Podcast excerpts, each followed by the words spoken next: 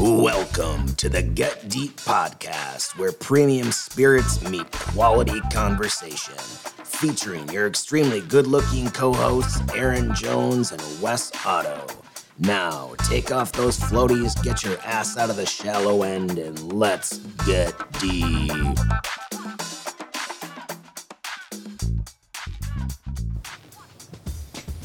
Well, hello, Mayor Massad. Oh, please call me Najwa.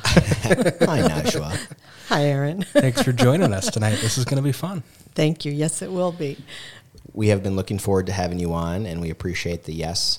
Um, although I will say we haven't had a no yet. We're hoping to keep that streak alive. Everybody's Yeah. been pretty excited to come on and get deep with us, and uh, we know your story is deep, um, has some really cool roots uh, in it, and so that's what we're excited to let people know. I think a lot of people in the community do know who you are and a little bit about your story, but I think there's a lot who just know who you are but don't know your story and where it began. So maybe uh, Wes, we start with the Najwa's origin story. Do you want to? I think that would be great. Yeah. I mean, I think a number of us know that you're an immigrant and that you're you chased the American dream, right?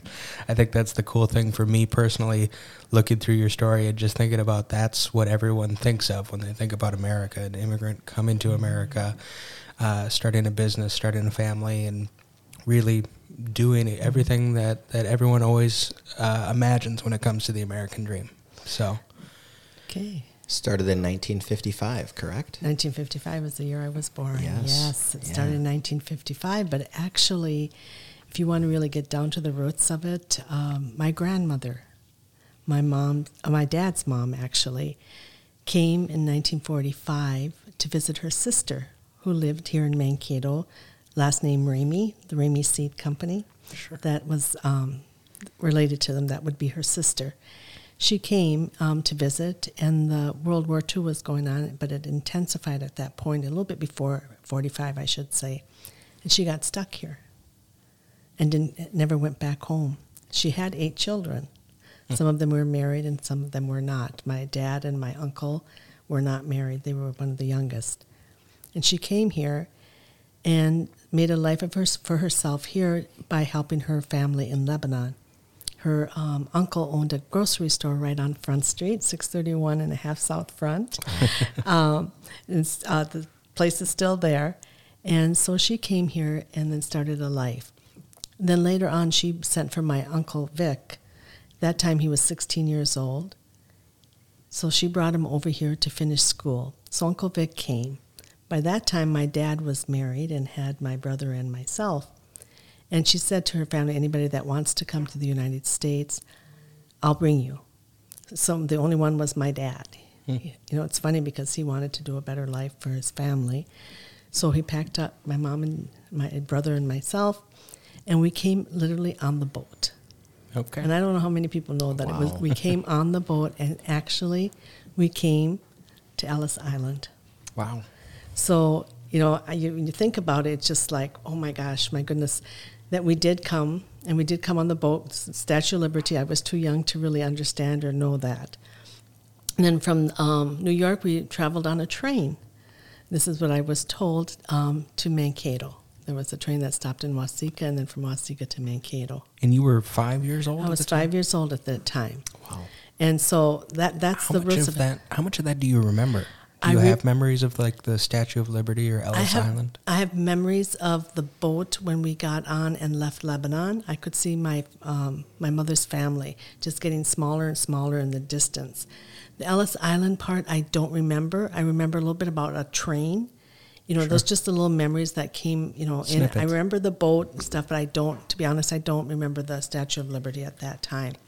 So those are the roots that of my from my grandmother starting here um, during World War II, and then uh, we we came in 1960 actually. So I was uh, five years old at that time. We came, and uh, my parents came, did not speak any English. Our first apartment was on top of the wagon wheel. yes, so Front Street, too. Front Street, Wonderful. yes, Yeah. on top of the wagon wheel in the back. And so my dad worked at a gas station, um, a car wash, I should say. I'm sorry, it was a car wash, and he was making seventy five cents an hour. Hmm. And but he was able to You know, it wasn't a lot of money. We didn't. We grew up not having a lot, but I always say we had everything. So through that, I watched. You know, my my work ethics comes a lot from my dad. My mom didn't work because she didn't speak any English at all. She would help. You know. Do dishes downstairs at the wagon wheel because we lived in the back. So she'd go down and do a little bit of dishes and then come up.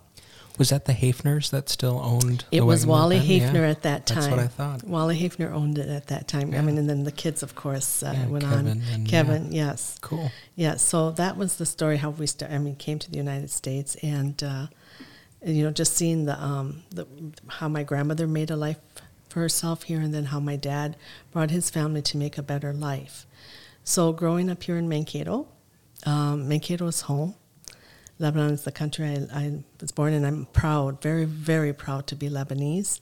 Even if you ask my daughters um, what nationality are you, they're Americans, but they'll always tell you that they're Lebanese because that's their roots. And we always have to go back to our roots because the customs and the things that we grow up, um, how our parents raised us, really actually always come down to the roots of, of their parents and their grand, you know, our grandparents.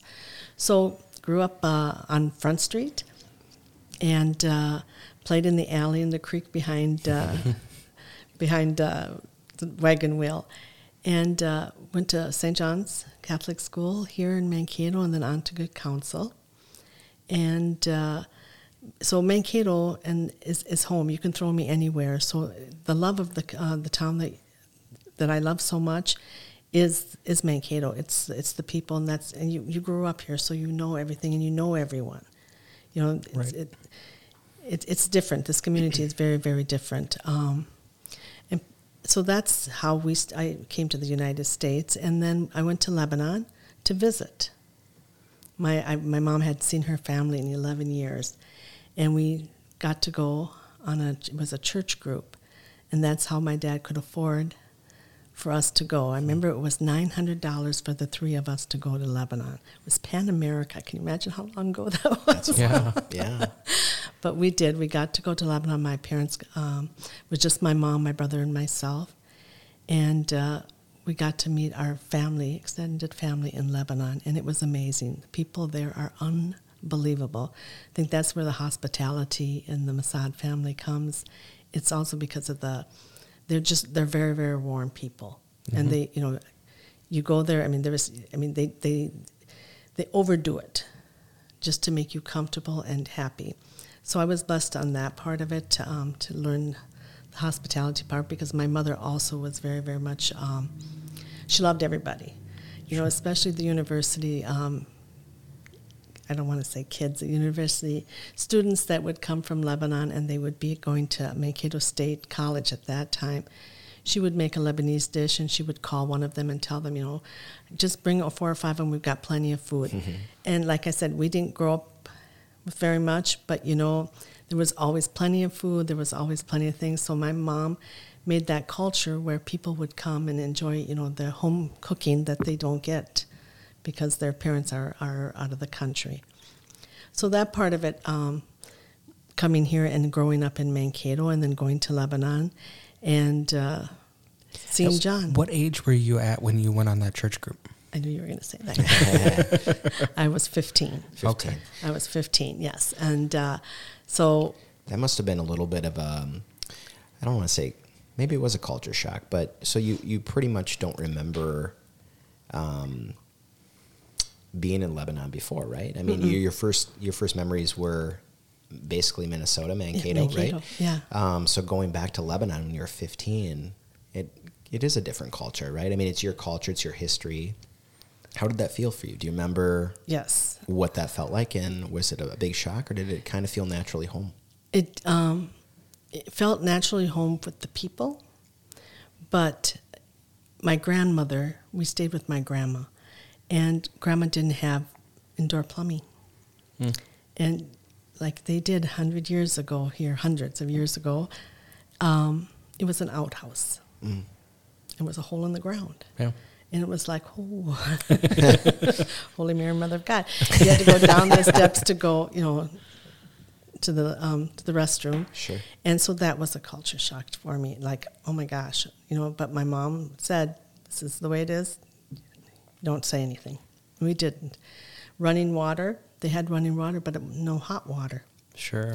So we, they heat water on the stove and then pour to do the dishes or to take a bath. You sit in the kitchen on the thing and then put the little thing and do it. So those parts were the culture shocks, not the people, not not the food because that's what I grew up in.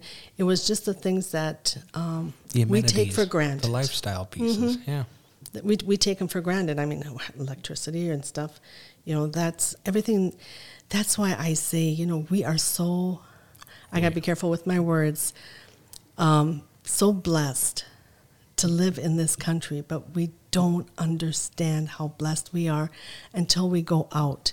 Right. I think every young person needs to walk outside this country, go somewhere, and just come back and realize how blessed we are here. Whether it's our freedom, whether it's our granted that our electricity is 24 7, water. We, I mean, we can do whatever we want. How fortunate are we? But we don't realize it. Again, we take things for granted, and that's that's what the United States, that's what America is all about. You Right. know, and and you have to understand that part of it. Yeah, That's it's, it's so important. Yes, yes, and so that's uh, my story for Lebanon going. And then, of course, I met John. I always say I made him fall in love with me, even though I was kind of young. Um, um, actually, we eloped. Hmm. So um, over there, eloping is a lot different than here because it's um, Lebanon is a very Christian country, um, more so then than it is right now. And uh, you just don't elope and go to City Hall. Sure. You elope and you go somewhere that is a friend of the families or someone that is um, related to you but in a distant. And so when you elope, like John, his friend came and asked me, told me, you know, this is what we would like to do. You know, John wants you to marry you and all that. And I'm going, well, it's 15. Oh, yeah, what the heck? um, sure, why not? So I, Why not? 15, why not? Why not? That's kind of what Molly said when you asked her, right, Aaron? Uh, well, she first asked for uh, a lot of money. Yeah, um, there and you then go. it was like 18 sheep. And then uh, something else. I'm trying to remember. Yeah. so why? No goats? No, no goats. It was sheep. I don't know why. What was the? Uh, if I could, what what is the reasoning for eloping in that situation? Was it age? Was it? It what was, age, and my dad was here. Okay. And John had John did ask my dad for my hand in marriage, and my dad said, "Have her come back, Sure. and then if she decides she wants to do it later on, you it would be fine." Sure. What fifteen year old listen to, Yeah. To their father, yeah. really seriously? So what's the age difference? 11, 11 years. 11 years. Yeah. Okay. Yes. Gotcha. So if my math's correct, he was 26. Yes. Okay. Um, so you eloped, Mm-hmm. and were your parents pretty upset about that after they found out? Um, my dad was hurt. Okay. my mother cried, but you know, it was done. You don't. Once you elope, you don't. Because you elope and you go, but you have a Christian um, wedding. You, Okay. It's at the church. The next day, they get everything, re- you know, the bishops and stuff and priests and everything were there. And my mom came and the family came. They always have to pretend like they're angry because, but it funny. wasn't. It, it, was, it was a good thing. And Right. Yeah. I did good. I, I, I got lucky. I, Yeah. Yes. Well, clearly it's all worked out, right? It has. we just celebrated our 50th wedding anniversary August 1st. So Congrats. I think it worked. yeah. That's awesome. fantastic. Thank Cool. you. That is wonderful. So you got married at 15 to Mm-hmm. John in Lebanon, eloped. How long did you, did you stay in Lebanon for a while after that? Did you We- come back to the to the states? We did. We um, we got married in 1971. Marie was born later in 72, and everything was fine. My mom and dad came and visited. They thought they would um, come and uh, live in Lebanon, um, but again, got used to the United States, so Sure. they wanted to come back. So they only stayed, lived for a year and a half, and they wanted to come back. I want to say home, so they came back home. and then um, my brother, there's only my Tony and myself. My brother was going to graduate from high school from Loyola, and uh, I wanted to come and be here for his graduation. So John said, okay. So we had Marie at that time, and we made plans to come in April, you know, then beginning of May to see for his graduation. And then in April of 1975, the war, civil war, broke out in Lebanon. So I, we were very fortunate. Um, there was just a few bombings going on, but it was mostly in Beirut. So we weren't affected in our um, the Bekaa Valley at that point. So we left and we came here, and I was able to be here for my brother's graduation. And then the war intensified quite a bit in Lebanon at that time. And John's mom said to him, "Do not come back," because John was very involved in the politics in Lebanon. And she said, "Do not come back. I mean, right now it's not a good time." And she, was she was very wise at that time because um, it, was it was it was really bad. It was really bad in Lebanon in '75, and um, so we came here and uh, tried to, you know, I didn't know that, you know, citizenships and you know green card and all that. I mean, come on, who knows all those things at at that age? And so we stayed here. We applied, you know, for John and um, Marie for their green card. To me, I already had mine. I mean, why should I? Well, we ended up um, looking for work because we were going to stay here. I think that was the hardest thing. Uh, being from Mankato, I couldn't get a job because I didn't have experience. John couldn't get a job because he didn't speak English. Sure. So it was, uh, we lived at Homestead Apartments. Yeah. You know, that was government subsidized at that time. We paid $94 a month for our rent. Uh, But finally, I ended up with a job at um, Matson's. Do you remember Matson's? Yeah. Up Yeah. in um, Madison East Mall. Yeah. I walked in, and um, in Lebanon at that time, we're talking 50 years ago, or at that time it was probably um, 20 years.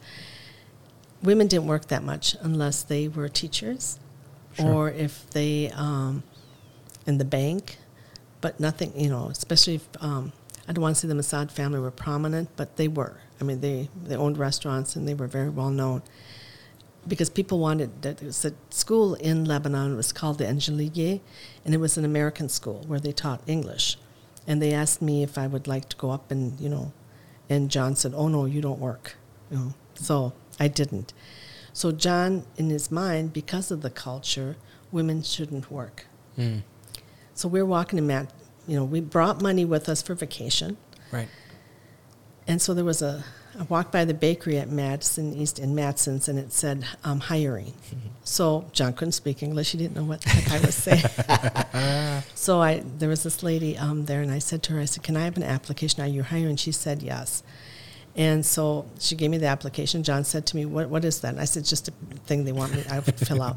So you I- seem to have a rebellious streak I in do. your young I, days, right? I, I did. But no, I was very quiet. Yeah, eloping without I know. Can, when you think about was disappointed. funny, I love it. Hired. my mother was crying. No. yeah. All good things. Yes. All good things. At the end, see, Yeah, yeah. life teaches you See? a lot. Wisdom. Wisdom. Right there. Yeah, There you even go. Wes There you go, Wes. There you go. full of wisdom over here. So I, um, which is really a, a, a cute story because John didn't know. I filled it out and I got. Um, they wanted to interview me, so who goes with me? My father to the interview. to the interview, and he goes inside. You know. Oh, so no. yeah, I don't think he knew. Well, but uh, anyway, bless So his you, heart. you were 20, 21. I was like that? no, it was Marie. It was seventy five. No, you're gonna make me think that seventy five. I was twenty. Yes. We do this to just about every guest. We make them do some some mental math on years and timelines. so unfair. So Well, I thought you said 75. I was just It was sure. 75, yes. Okay, It was okay. 75, so I was 20.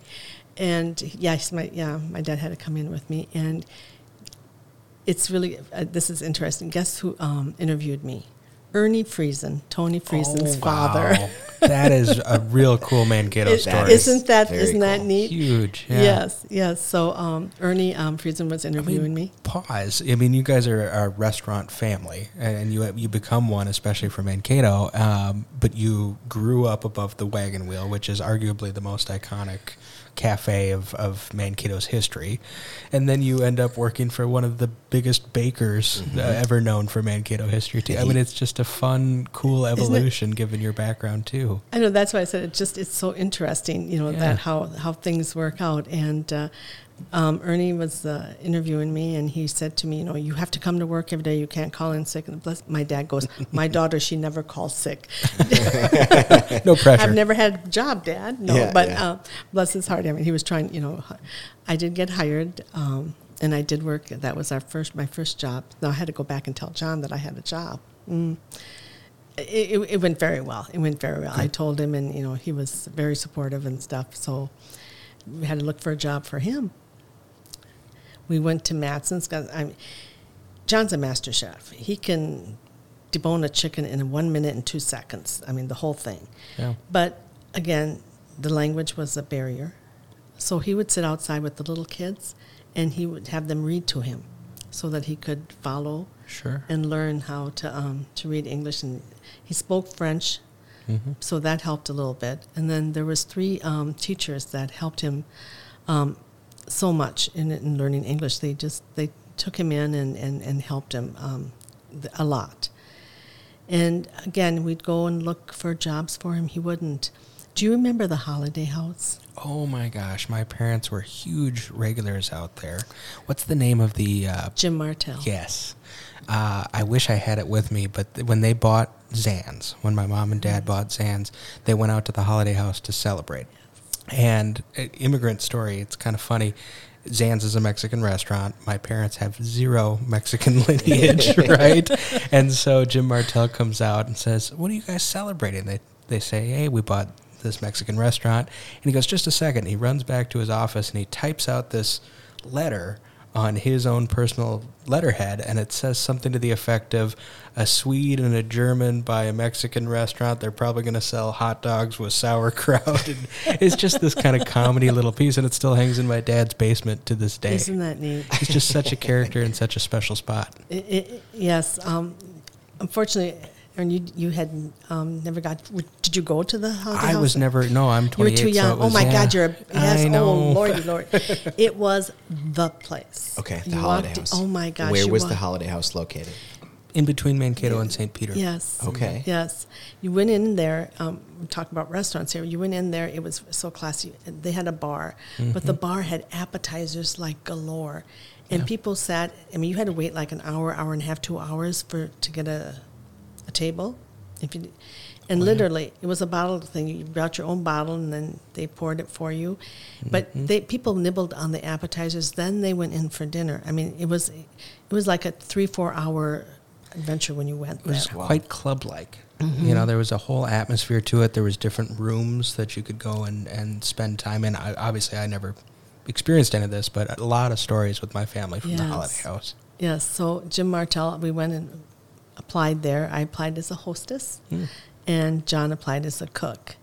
And again, we were interviewed, but unfortunately, um, I didn't have experience for hostessing, and John didn't have any experience in cooking. So again, we were um, kind of sad, denied. Wow. So, you know, God works in strange ways. I always say, got to count Mm-hmm. on Him because He'll take care of you. At, at what point, though, sorry to interrupt you here, at what point did that start to light a fire under you guys to say, you know, were you more discouraged or were you more fired up? Like we're gonna we're gonna show people that we've got some skills here. We didn't at that time, Okay. Aaron. We didn't. So um, he, he wasn't. He's 11 years older than you. So coming from Lebanon, was he a chef in Lebanon or a master they owned chef? rest. Yeah, I mean, his parents owned restaurants. It was dec- decades of restaurants. So- First bakery, so he had the experience in the food. So I would think that would be frustrating for him then. More frustrating. You may not have had much experience, but it sounds like he had. He had, which Experience. which kind of frustrated him because it just give me a chance to show you. Yeah, I can do this. And unfortunately, it, they didn't.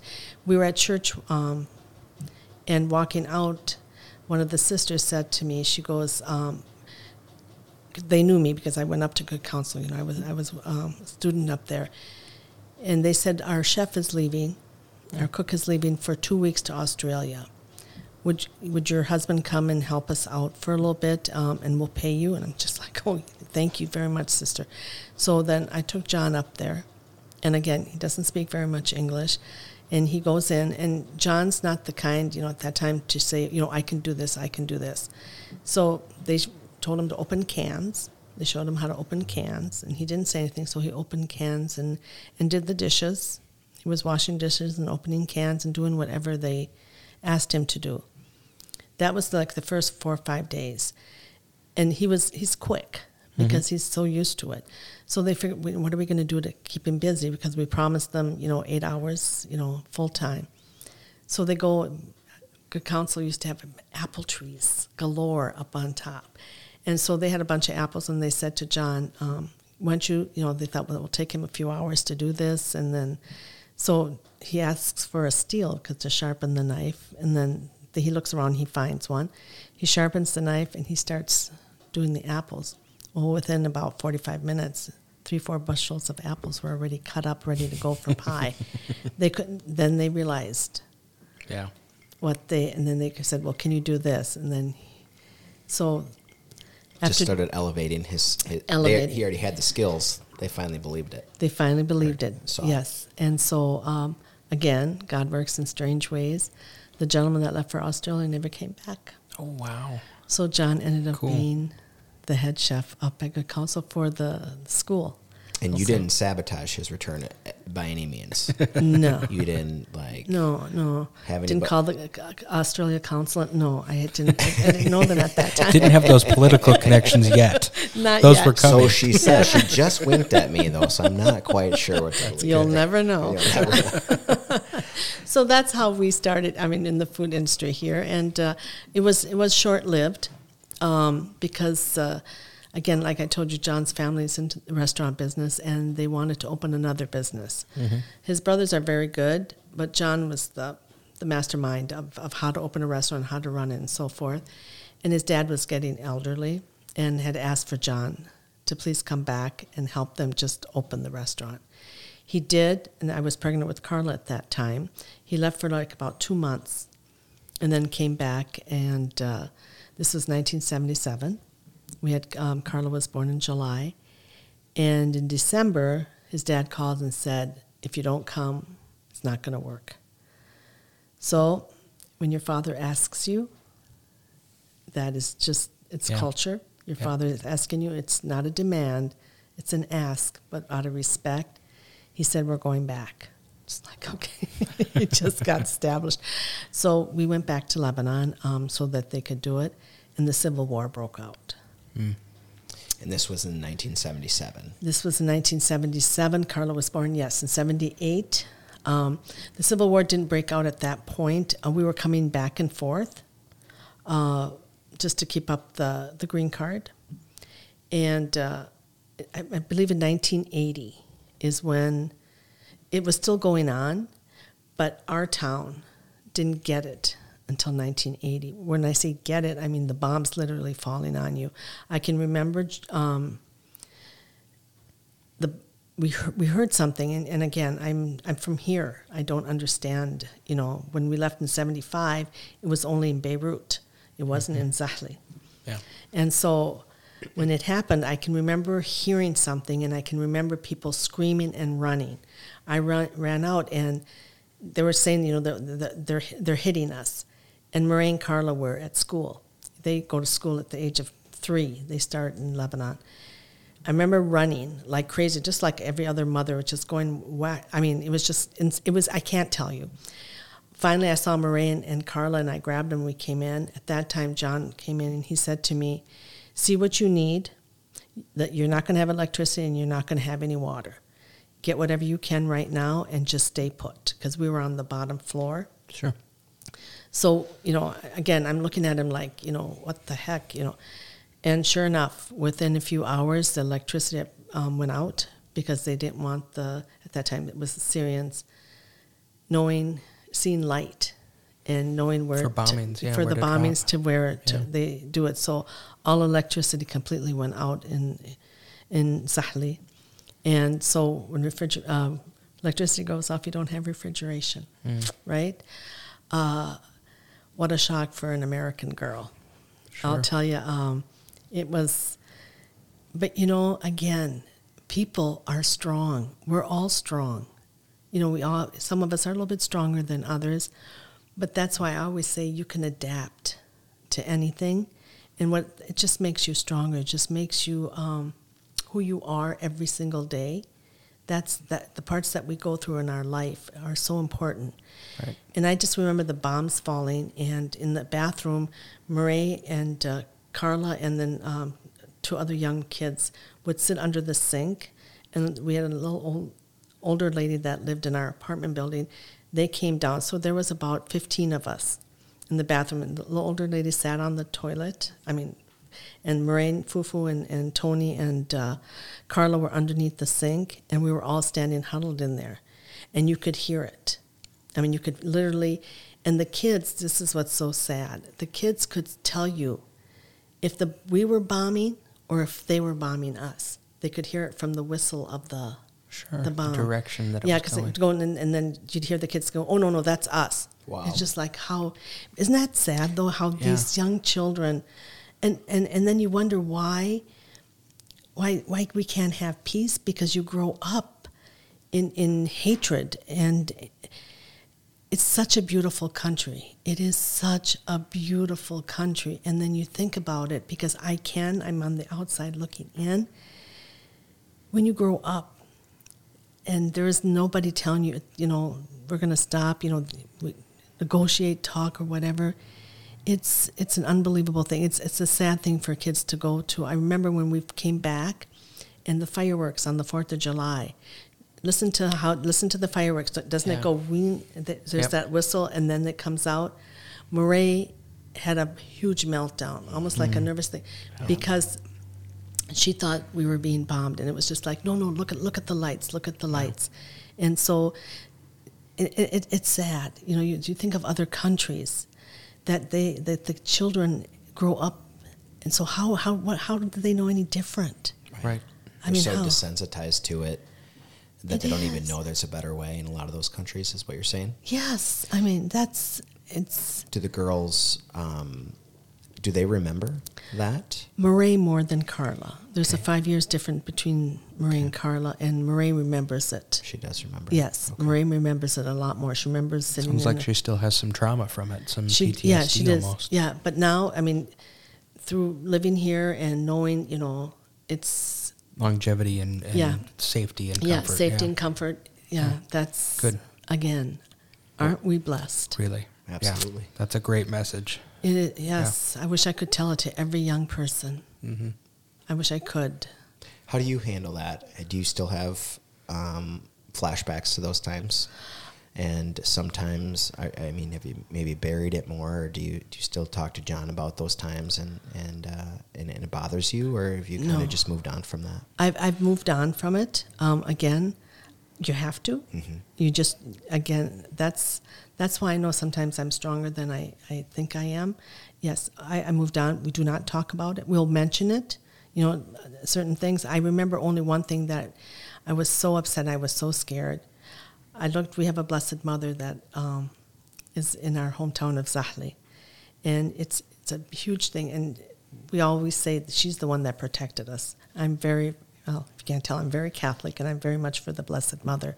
Amen. Um, I turned around and I looked at her, and I said words that no mother should ever have to hear her child say about her. I was so angry with her.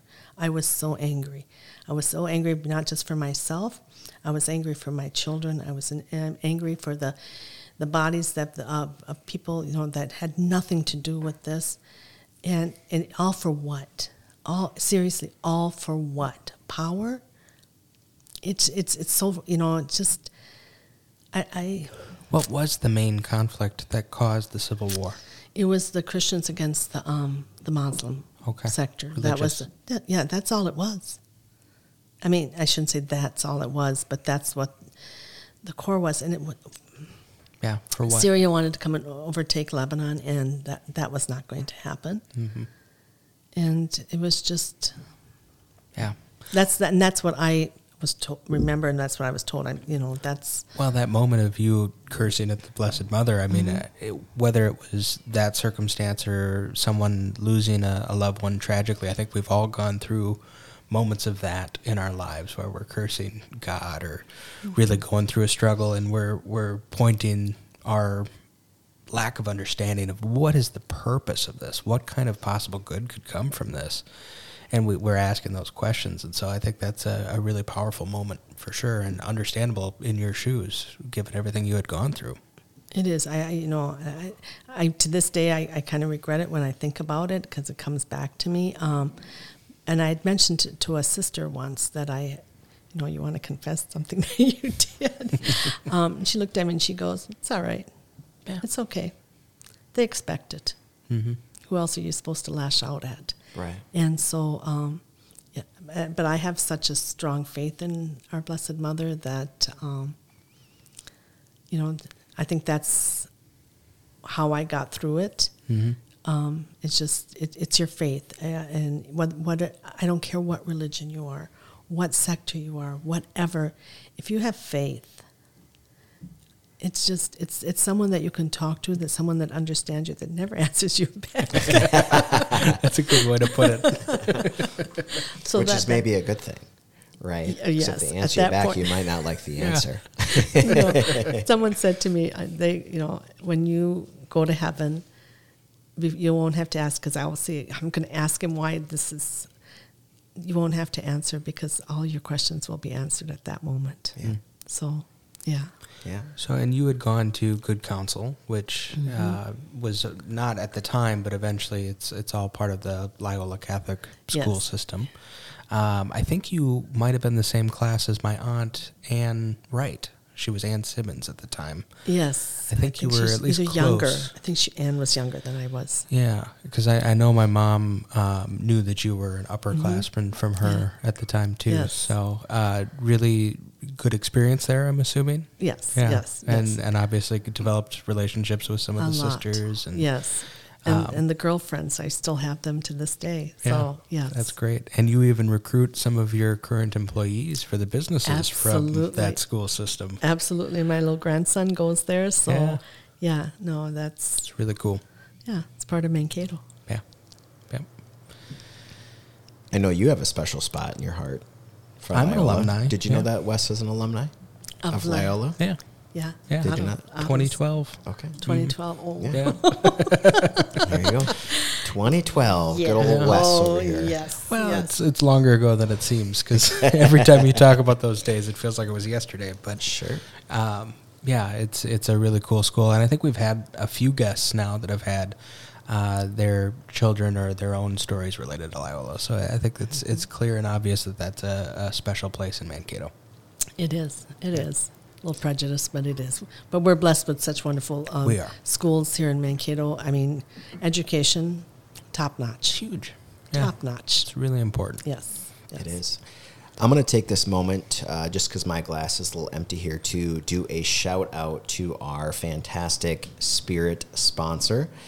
And uh, that is our good friends at Chankaska Creek Ranch and Winery. Uh, wonderful place. Uh, most people are familiar with their delicious wines uh, that they make, but a lot of people aren't familiar that they have a whole Ranch Road series of bourbons and whiskeys and gin and what else am I missing, Wes? Oh, rum and vodka and all kinds of really good spirits. Um, I did this, I think, an episode ago, but they posted another update on the days of bootlegging out at Chankaska. Yes. There was a Facebook post where they talked about the fact that they had tunnels that went from the house down to the river, and then there was an opening down there where folks could enter and sneak into the house to get their, their bootlegged liquor, but also play cards and do all kinds of things out on that property. So Yeah. they have deep roots when it comes to the distillery side of uh, be, being producing great spirits down there for a long time. Right, and obviously the best experience is to go visit them physically and uh, check out their their uh, tasting room as well as their spirits room, and just enjoy the the environment and the grounds. The grounds are beautiful, especially when the the trees are uh, full and things are in bloom, and they've got a great bonfire pit area that you can chill out there in their patio. And, when it's not zero degrees or negative 20, it depends on which day of the week it is. Yeah, probably not tonight. Yeah. Um, I don't know, unless Najwa's up for a late bonfire. What do you think, Najwa? A Yeah, little okay, she says no, so we'll listen to our guest. But thank you, Chankaska. We surely appreciate the the uh, partnership. Yeah, thank you. Uh, so going back into your story, Najwa, uh, we had kind of left off as you had come back uh, from the Civil War. When uh, isn't there a little bit of a story too, even how you got out of the country during the Civil War too? Yes. Um, it was, uh, again, we were being under bombs. And then at that point, again, Wes, it's, it's um, isn't life funny? It's full circle.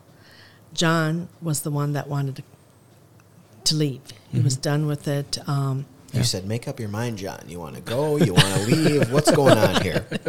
basically. but no, he makes up his mind, and because I, I was scared, I did not want to leave because I didn't want to go through the the checkpoints because there's checkpoints, and uh, thank God I was naive at that point because I didn't know John's name was on the checkpoints to be, you know, if they, his name if he went through, he would be caught because of the political thing that he was in.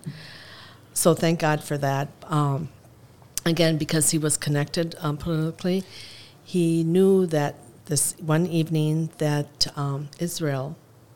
Oh, this is an Easter. I got to tell you about this first before I move on. During the war, um, the Israel were going to start bombing, not us, but the Syrian parts of Lebanon, where Syria was, and the planes would go up and you hear about the, um, let's say a plane went up, and another plane would shoot uh, a missile, but that missile would follow. Seeker. Is that what it is? See, I this is so. how. Uh, yeah, I say I have no Yeah. clue. We were out on the balcony watching them. Wow. This it's it's insane. We were on the balcony watching the kids, all of us, and it would do it, and then they would fall, and then all of a sudden you would see the pilot jump out and the parachute, and then the plane would explode. Wow. I mean, it wasn't be- with it, but it was like from here, let's say, to Sibley Park or what. That had to be crap. both riveting and terrifying at the same time, right? I mean, it- you kind of can't look away in like Yes. a bad car accident, but at the same time, so just absolutely terrifying. When I think about the things that we went through, it's just like, man, I don't know if I'm sane, but um, I'm lucky None of to. us are, Thank for the you, Aaron. record. None of us are. but fully. it is. It's the bombs. I mean, you just, you know, you relive it when I talk about it. You know, I'm just the how how scared you are. I mean, literally, that it's. You catch it. You catch your breath because my husband's crazy. Everybody knows. John knows that he's insane. Wanted to keep the restaurant open for the fighters. Oh, so he would leave the house, and literally, I am not. I mean, the Blessed Mother is my witness. He would open the door from my kitchen, our kitchen door, and he would literally take one leap because the Blessed Mother was biased, and they were up at with the Blessed Mother's the snipers hmm. shooting our the, the, the citizens of oh, Zahle, and he would take one leaping and to get on the other thing, and they'd have to go through. You know, they put the sand and stuff barricades, and go through the um, homes to get to the restaurant. And sometimes he'd be there like for a day or two, and I would not know.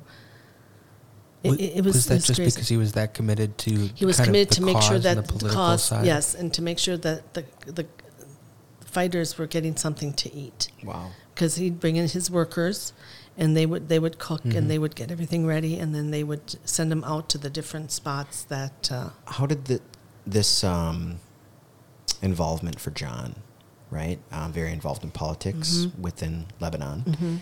Um, did that start at a really young age for him? Was it his father, his parents were very It's involved? him. I mean, how? What? What is it about John?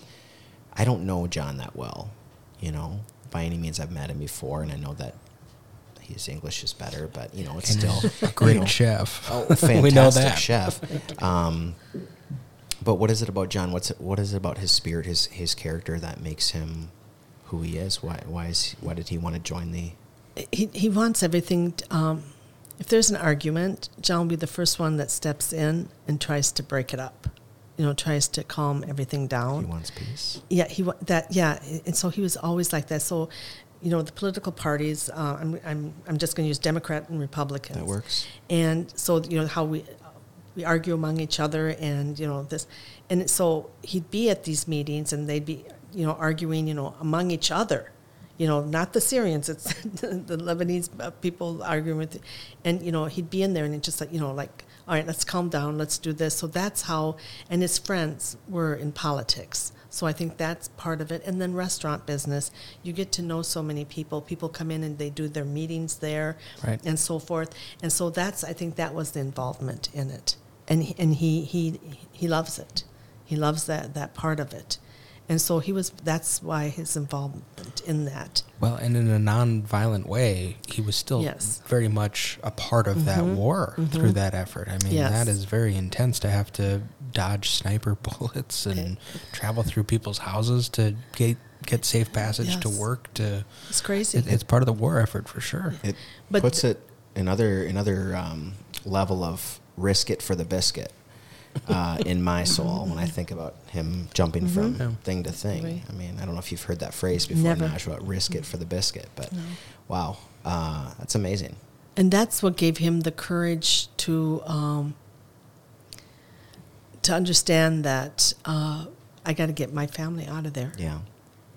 Me, I, I was naive. I got, I'm telling you, I was naive. I knew the bombs, and I knew I had to take care of Marie and Carla, and, and make sure that everything was, you know, all right um, in our family because he's he was gone. So I was responsible for for th those two girls. I wanted to ask you about that being a parent. Like I, I'm a very new parent, but I'm thinking to myself, it's happened. I've this last handful of minutes, I've been thinking, if I was in that situation with my wife, or just even by myself, shielding my kids from this, or trying to walk them through this, or explain it to them, how in the hell do you do that? How do you how, how in the hell do you explain to your two young girls, as there's bombs dropping and missiles going up, taking out planes, to make sense of it um, when you're trying to make sense of it yourself and hating it yourself what's going on? How do you do that? Do you do you think that you just were getting through it and you just kind of went from moment to moment or was You have do you to. remember saying anything to them during those to. moments You, you just, you know, they, you know, they'd ask, oh, you know, why, and it, you actually have to say, I don't know. Yeah. I don't know why they're doing this. I don't know. I mean, do they they want to take over? You know, Zahle, they want to come here. You know, and it, it, it's it's so difficult because it's easy if you if you know the, the answer to tell them, but nobody really knew the answer.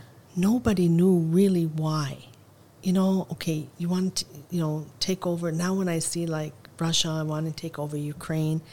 And then I see the, you know, they had on the news how they were talking to these families, this American family that had the two kids, and and it's just like you, you go the flashback. You, you know, we're watching on TV. There was a Marine that was stationed in Lebanon.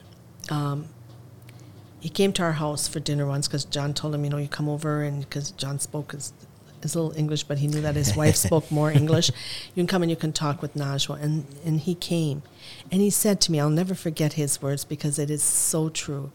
He said to me, You're going to go back and people are going to ask you and you're going to tell them things that happened to you and what happened in Lebanon. He goes, It's going to be like a movie to them. They're going to listen to you, they're going to feel bad, then the movie's over. It's forgotten. And I said, "Ah, You know, that's not true. But life is that way. Right. It is. Um, we go through things, we share, we feel, you know, like I always say, when somebody that's close to us, a friend of ours, passes, I look at my husband and I say, life is too doggone short. What the heck are we doing? I'm watching my language, you Wes. don't It's need so to. hard. You but don't you know. need to. We're putting that E on this episode, whether we or not told we her swear. beforehand she can say what she wants she is the mayor Yeah, yes, rem- uh-huh. just allow her to say Yeah, what that's, she wants That's why I'm drinking water. no, but um, it is. It, it's true that I mean it, that's that's life, and that's um, it's deep it, it is. And again, you know, you, you when you live in that moment, you like I said, I say to John, "What the heck are we doing? We're we're you know we should be retiring. We should be enjoying our life right now." and then a week and a half passes, and then I've got a convention that has you know like seven or eight hundred people, and he's busy at Olives and Massad's is calling. Back to the grind. And it's just like back to the grind. You, Yep. you, you forget. going. You forget. That's and again, I say that's life. That's human nature, Right. and that's who we are. But um, eh, yes, when you look at your you know your little ones, and uh, because you do everything you can now. If they get sick, you just you know you're holding them, you're cuddling them. You just want them to feel better, and when it's out of your hands, Aaron, I, you know, it, all you can do is just, you have to, um, I was always told, stay strong in front of them, never show them. To this day, you always have to stay strong because they'll look at you. And if you're panicking, even at work now, when we have a large convention, I'm, I try to t- say to myself, don't get excited in front of the little ones because if you, then they're going to get all. And sometimes I'll say to them, so true. my peers are out there. I'm going wacko here. I'm going to go out there and I'm going to smile, but in my heart, I'm beat. My heart's beating that everything is good. Do you hear me? But I let them know that I, I'm nervous. I let them know. Right. But again, I'd have to show them that you know, no big deal. We're going out there. We're feeding a thousand or two thousand people. It's just Well- like a drop of the hat. Imagine timing a meal for a family of four and having multiple courses, and now multiply that times 250, and you've got an arduous job. and by the way, doing it with a staff that probably some of them weren't able to show up for various reasons. And, Right. You know, some of them are still learning, and Yeah. then something learning. breaks because naturally that happens in the business, and then Only you run out of an Wes. ingredient. Only once, never run out of ingredients. Never. Oh. I'm Lebanese. We never. Yeah, well, that's I always shouldn't a say good that. motto. I shouldn't say that. Sometimes it's We out of our never run control. just crossed her heart as she said that. Never run out of ingredients. Yeah. No. Well, and uh, you know, it's just we'll get into the restaurant story for sure, but it's uh, it's a tough business, and so it's it's really cool You having had a lot of meals that you've served on the convention side. Um, it's really cool what you guys have been able to pull off for year after year because you, you you. do such a nice job. Thank you. Thank you so much. So- Yes. I'm blessed with the staff I have. So So back to your story though, on the way out of, Of Lebanon. Lebanon. Yep. we were. Um, John knew that the Israelis were going to be bombing that night. So right away he gets a car. He comes and he says to me, "Pack what you want to take, but just a little bit." We were leaving at um, I think it was either midnight or two o'clock in the morning. I go, Are "You crazy? Did you tell your mother and father?" He goes, "I'm going to go talk to my mom and dad right now. We're leaving tonight." He didn't tell me that they were. He just said we were leaving. So we pack up the kids, or pack up literally just a few clothes, and then we head out and we go through the mountains instead of going. You know, Lebanon's all mountain, but for to go to Beirut, it takes forty five minutes. This takes over almost two hours because we're going up the windy roads and and and through, and we'd go by the checkpoints. But, but the Syrians knew that they were being going to be bombing was going to be happening, but they didn't know when. Would not come out. They would just go with their hand like this. So we passed and we got to Beirut. Now we got to Beirut, and you couldn't leave Beirut unless you were a citizen of another country. So we went to, um, to the port. John went with a, a cousin of ours, and um, we connected with the Canadian embassy at that point, and then they connected us with the American embassy, and we showed them we, the green card. Maria, Carla was born here, so she was an automatic citizen. So right away, um, they got our papers, um, and then they had to send it to uh, another um, part of the port, as they call it, to make sure that everything was, um, and it was. So now we they take you to this little on, on this little ferry to this huge ship. How do you get on the ship? One person grabs you and puts you up, and the other one grabs you by your hands, and then they pull you up. oh my dear Lord! Really? It was yeah, that was not. It was that I because the sea is right there. The Mediterranean Sea is right under. I can't swim. Can you, Aaron? Can you picture someone pulling me up by my? Maybe They not. did. They- maybe not one Wes, but we'd get you up there. They That's- did. They did. That it, would be a, a scary moment. It, and it was very. was it a big ship because it was a was it a cargo ship or It what was, was a cargo ship, Yeah. a ship that carried um, animals. Mm.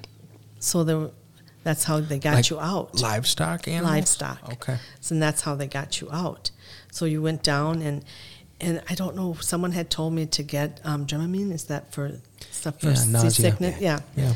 So we got some, um, and we got into the ship, and the, the, the livestock was in a certain area, and there was people, Canadians. I mean, all different nationalities leaving Lebanon. And again, John, in his wisdom, told us, got us into a corner, and he said, "Sit here and don't move, and do not feed the girls anything, and don't let them drink." How are you going to tell these kids? Well, there was only one bathroom on the ship, Ah, and there was over 400 people. very smart. Very smart at that point. People were getting ill because the sea, you know, it usually doesn't take that long to get to Cyprus. It took 24 hours. It took us 24 hours. People were getting sick. There was li- it was it was the most horrendous thing, and I kept looking at John and saying to him, "What the heck? Yeah.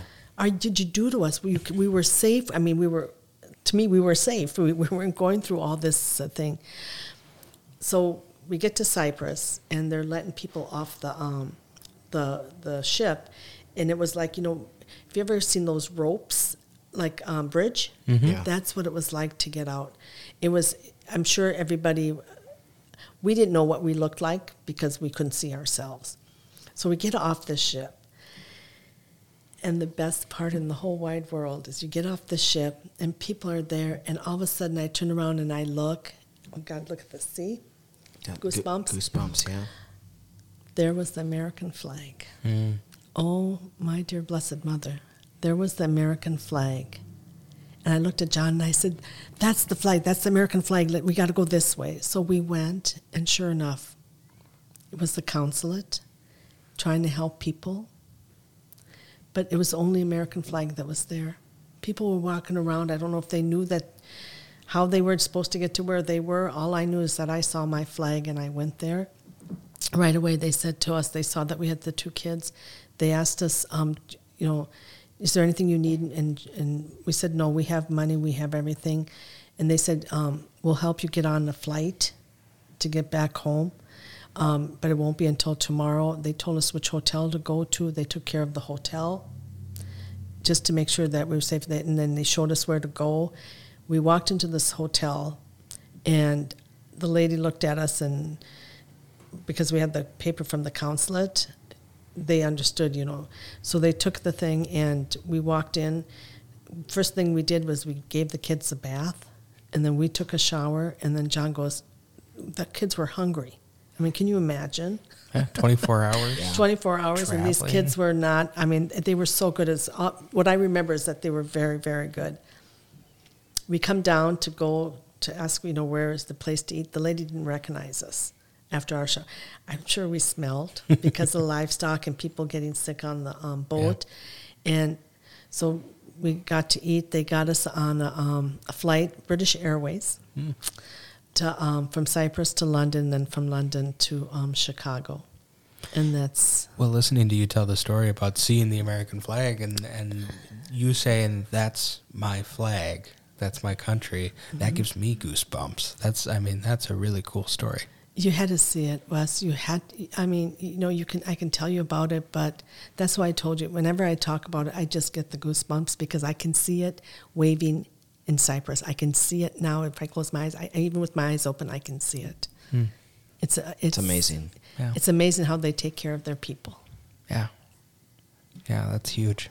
Yes. Um, wow. You know, I, we've got, we, we just have such a cool country that we're a part of. And uh, we're so fortunate. I know we keep saying that, but it's true. It, we we we have such a great country, and and uh, unfortunately, I think there's such a divide right now, and a lot of people who have lost faith in our country. What makes me excited about our country and and to get rejuvenated about it, um, even more than I already am, is hearing stories like yours. Is hearing stories about how blessed, like you said, we are to be here. We have our faults. Every country does. Every person, we all have our faults. But knowing and being reminded by your story uh, reignites my passion for it. In fact, I, I think we ought to put probably an American flag up on the wall here, Wes, at some point somewhere. But it's just, you know, most people have never had to go through what your family went through, and they read about it in a story, in a textbook, in a history book, or perhaps talk to somebody like you on a podcast and say, "Wow, that's amazing." But like you said, without being there, we'll never fully understand it. So, um, which brings me to my next point, I guess, not to put you on the spot, Najwa, but to those people who are questioning our country, you know, for somebody who wasn't born here, what do you say to those people that are frustrated, disappointed, maybe a little disenfranchised with what's going on? What do you say to them as a a person who loves this country and wasn't born here? They need to go, go figure out. They think Russia, Germany, France, any other country is better than their country. Go out, go look, go see, and then come back, and then you'll know. I can't tell you. All I know is I can tell you from my experience and from a lot of other people's experience.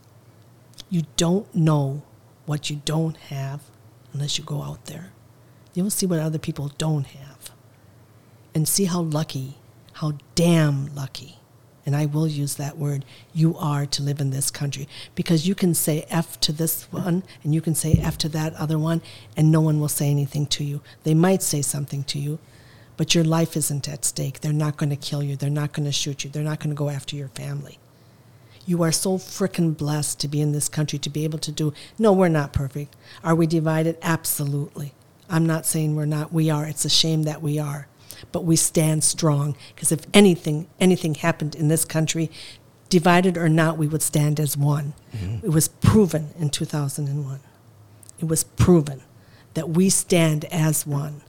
Unfortunately, right now, yes, we are divided. I pray to God nothing happens, but maybe something has to happen to prove to ourselves that we are one country. Right. We are one, one family, I should say. Yeah. Thank you. T- don't, don't get me excited. I loved It's that. called it's called passion, and you are full of it, and I love it. Um, in fact, uh, a quote that I read about you, uh, Najwa: "Sharp mind, soft heart." Would you say that's accurate? That's a good quote. wow. Yeah. What do you think? Sharp mind, soft heart. Do you think don't that's accurate for you? And if it's not accurate, then correct me and tell me a better one. not trying to I- define you in one phrase. No, but- no, I sh- sharp mind. That kind of surprises me, but um, soft heart. I don't let people see it, Um, Uh, sure. Especially my employees. no, I do. I, I, I do. Um, sharp mind. That that yeah. I try to be. I try to be. Um, soft heart. Um, underneath, way underneath. Do you uh, do you consider yourself a good leader? Yes.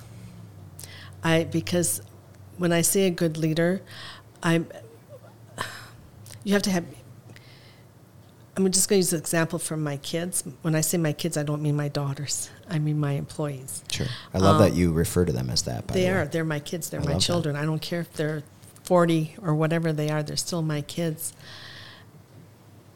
The one thing when I interview, I make them understand that nobody is better than anybody when they work for me. We're all one. My name is on that door, big, fat, hairy deer deal, and that's exactly what I tell them. It's ink. It can be erased. I love it. On that same note, I reached out to uh, Bruce Tanoff, who I know Oh, was Lord. a former employee, right? uh, good friend of mine. And I just said, hey, you know, we're going to have Najwa on the podcast. Do you have any insights, anything that I should know? Um, he said, well, you can probably find a lot already on her. There's a number of profiles. But one thing I would say is, I just love her. I love her attitude, and her heart is so big. She's the mom slash grandma you never know you needed. And uh, he's told me in other conversations that you're that way for a lot of your employees, and that that sentiment is shared by your staff widely. So, Thank big you. testament to you and your character. Thank you. It, it's it's important. Um, you know, Wes, when you tell me that you know we do a good job at the Civic Center, uh, It's the kids. And when I say the kids, it's the 14 year old. And why do I hire them? Because nobody would hire me because I didn't have any experience. Mhm. So, how the heck are we supposed to have experience if somebody doesn't give us that opportunity? Right. Each child that walks in and is um, interviewed and is um, hired by me becomes my own. The work ethic that I taught Marie and Carla is the work ethic, and I tell them your parents are the number one. They are the ones that teach you. I'm just going to help push that a little bit more. And yes, we work hard. Um, I respect them. They respect me. But they have to under they understand and have to understand that I will never ever ask them to do something that I don't do. So when we're out serving, damn Mhm. right, I'm out serving with them Right. Because that's just the way it is. We work as a family, we work as a team. Mm-hmm. And if dishes need to be done, I'm the first one scraping and, and, and doing it. When they see you doing it, that's why with the leadership, Yeah. you can't you can be a good leader by telling um, people what to do and so forth but you're a better leader if you lead by the example that you you want right. others to do. And that's what the kids that's why when the kids leave and they call back and they say um, I, I tell them you can't stand still. You can't if you can't you, you got to keep moving. You know as long and you can talk with each other i don't care. As long as your hands are working as fast as your mouth you can do it. So they understand from the get go what we are and what we stand for, and that's them. It's it's their it's my name out there when they're going out there, but it's also their name. I tell them, you know, you might see Wes, and he might be your next employer. You will he'll want you if you are as good. Smile, Mhm. smile because you know what somebody might be having a bad day, and they're going to take it out on you. Yeah. You know, smile. Keep smiling and just say to them, sorry, thank you. And and they do and you, you see them they come back. I praise them when they're good and I definitely tell them when they're not. But you know what is so important to me because again the hospitality of my family and so forth. You, when you guys are um, out there listening to your speeches and listening to anything, those kids are actually inside the kitchen, getting two table, eight foot tables ready. One is wiping the table down, the other one's is getting the chairs, and they sit down as a family, and they have dinner together. So while you're out there, my kids are inside eating and talking with each other. I say to them, at that time, you can talk about whatever you, you can even talk about me. I don't care. Yeah. When you're working, you talk about work. Yeah. And so that's you, you teach them that culture, that Right. leadership. You lead by example. I love that. I You're was not- taught. You're not just training workers though. You're you're building young men and women, and that's evident in your leadership style, and th- that's a huge asset for the community because not every community has an employer like that. So It's a that's huge, huge. a huge asset for me. That, that that's the one thing that I want to be known for when I go to heaven. Is, I was just uh, going to say, is that your biggest legacy? That's my biggest legacy are my kids. That's the biggest legacy ever. Is is um because that's something they'll carry forever. Yeah. You know, people will always forget things, but they'll always remember you. You know, even if they say, "Oh yeah, the, I used to have this boss. Her name was Janatra, hundred years ago, and you know, she taught me that we don't stand still." You know, I get calls from my kids that are in college. I got a job at the catering at St. Thomas Bell, and they couldn't believe how good I was. I didn't stand still, you know. And I thought of you, and I, so those those are blessings that that I Yeah. get with uh, with my um, my kids. That's awesome. Very Yeah. cool. You should be proud of yourself. I I'm proud of them. You should Thank be you. proud of yourself, though, too. Thank you. Yeah, you absolutely should. 27 years in the catering business. Mm. At, at Najwa's Catering, Yeah, yes. 1995. Yes. 19, February 2nd, 1995. February 2nd. So, uh, literally yesterday. Yesterday. wow. Um, so, in 27 years of catering, narrow it down to one lesson you've learned about doing that Patience. with Patience. yourself or others. Um, myself. okay. Patience and then um, understanding that every event is important to that person. It isn't just because it's reputable, I do it over and over, the same thing or whatever, each person. And just, yeah, patience and, and love for what you're doing. Right. When you love something, Aaron, like yourself or Wes, in your business, if you love it and you walk in, it isn't work. yes, it's physical and it's mental, whatever, but it's something that you get up in the morning, you go, okay, I'm ready to go. Mm-hmm. And so that's, yeah. Yeah. Well, we've done, I think, a nice job of covering the catering side, but you guys have so much more than just the catering. Yes, You're really an entrepreneurial family. Let's get into it. You've got other restaurants. You've got some secret sauce, quite literally. Uh, and I, I think I've even read in the past, I don't know if this is active, but you guys have kind of worked on equipment even Yes. and trying to build some things. So Yes. I'll, I'll leave it to you. Do you want to start chronologically or what, what do you want to talk about on the other business front? Um, yes, the, the sauce, uh, we have a company in Iowa that does it for us. We went down and John had to test it tested 100 million times, but we got it as close as we can to what he does What's that process like? For it. Yeah, for, to for going trying down to make sure that it's exactly what you want it to be we- taste Can I pause you for just one second? The only reason why I want to do that is because those who are listening who maybe don't know what the sauce That's is good, that yeah. we're talking about. So, in 1984, the Massad family um, started their restaurateur businesses, right, with Murray's in Mankato, known for the famous shawarma, a very garlicky, garlicky, delicious sauce, which she probably won't share the recipe, but I've had some tell me. uh, well, that's my one of my business partners tell me that he thinks his guess is that the secret ingredient is love. Now I don't know if that's true, but maybe Najwa can expound on that eventually. But the shawarma is what we're talking about, and the shawarma sauce that so many people, not only around southern Minnesota but elsewhere, have learned to love. So this is the sauce we're talking about. I just want to make sure that I put that That's in there before people are going, "What? What the hell is this sauce they're talking about?" It's the secret sauce. They, don't put- get to know. Najwa's family put the shawarma on the map in Mankato. There may be others that come around and claim they're the ones, but they're not the ones. They're no, You they're may not. continue. Yeah, thank you, Aaron. No, they're not. It's it's John's uh, um, recipe, and he's done it. The marinade, um, that's also the secret part of it. And honestly, I have no clue what the heck's in it except the garlic. There's only three people in this world that know the sauce 100%. That's John Massad, Carla, our daughter, and uh, one of our employees. Seriously, you don't know the recipe. I swear to you, I do not know. so you wouldn't even be able to tell me if love was involved in the There's, love is involved in everything we do. Okay, There you go. There you go, Matt Long. You asked, you got it. you know, it, there is love. Um, I once called this one employee of ours, and I trying to, you know, be myself or whatever, and I said, um, "I need the." Um, I, I wrote down the recipe for the shawarma sauce, but I'm, I'm missing something. Tell me what's in it. You know, just give me what you know the the measurements. And there was silence. I said, "Hello, I'm asking you a question. Answer me."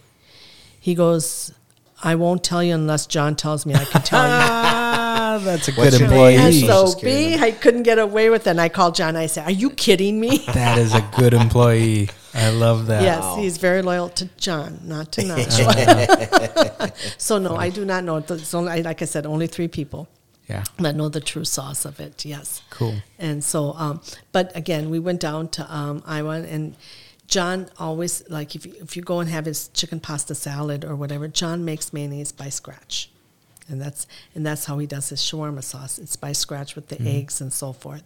So we had to find a company that did that, made their own mayonnaise, and to add the ingredients because he didn't want to open the you know mayonnaise jar and, and, and do it.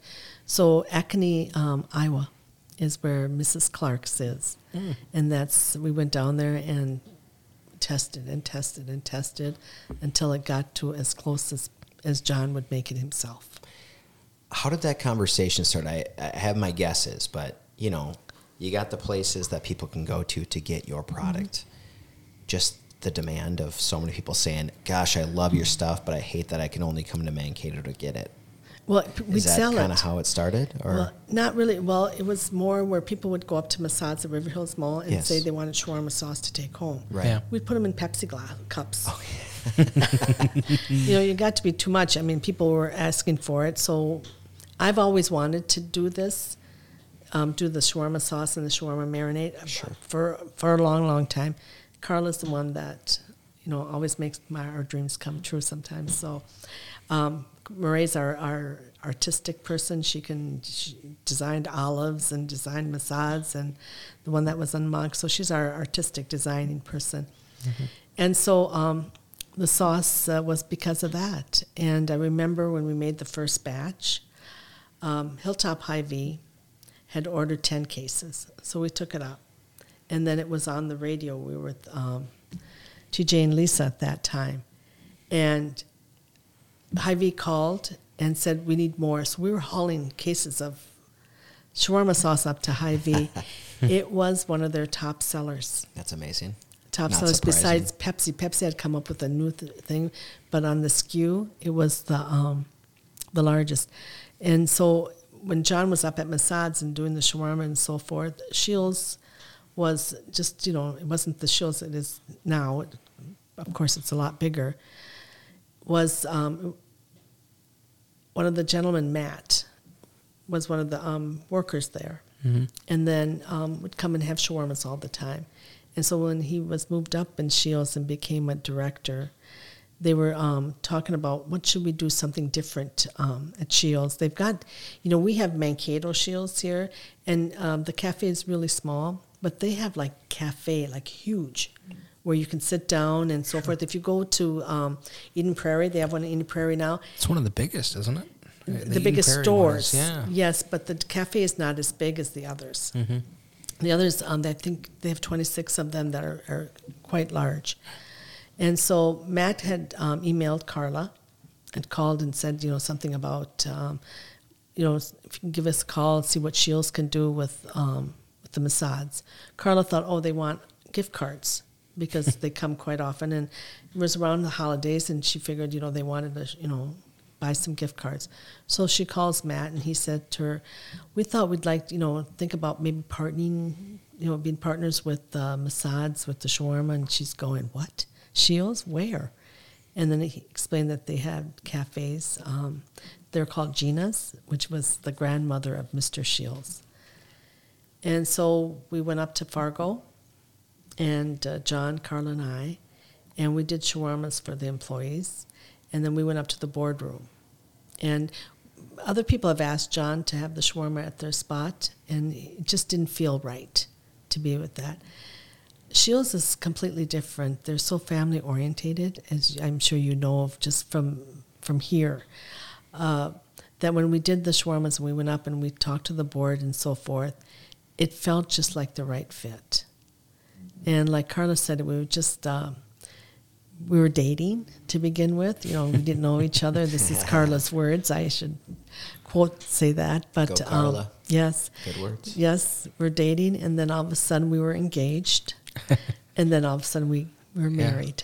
So right now um, we're in I want to say nine different stores, um, cafes in Scheels, and uh, expanding. So That's awesome. So it's it going is. well. It's going very well. That's very awesome. well. Yes. Very good for you guys. Yes. awesome. Ship a lot of chicken. Chicken. Yeah. chicken. I can't even say the chicken word. of- a lot of chicken. And a lot of sauce. And then they obviously sell the shawarma sauce at the locations too. Mm-hmm. Yes. Um, but it's under the name Gina's. It's the, the name Gina's, but it says Massad's shawarmas. Got it. And it has John's face there too. Got it. Very So, cool. yes. I wondered where that was at, honestly, when I was in Scheels a couple months ago. Um, and I uh, I thought about that. I thought, I wonder if they're still doing that partnership. I, hadn't, I hadn't asked Mm-hmm. In you guys Eden last time, Prairie? so- Is that what? Well, no, just in, in is there one in Mankato no, at all? no, no, because they don't have the room for it. Okay. And Yeah. I and obviously you guys are just down the way in the food court Yes, too, so it yes, doesn't always yeah, totally yeah, make sense, no, I suppose. yeah. But Do you guys have other retail spots? That, are you still doing Hy-Vee or any other Hy-Vee, grocery stores? Cubs, um, St. Peter Co-op, okay. and um, we've got Hy-Vee here. We've got Hy-Vee in Rochester. Um, where else do we have Hy-Vee? There's another Hy-Vee. I'm trying to think of where. New Ulm Okay. to the Germans. So yeah, there we go. yeah, the Germans. hey, if they can eat the sauerkraut, they can have some shawarma sauce. Come on now.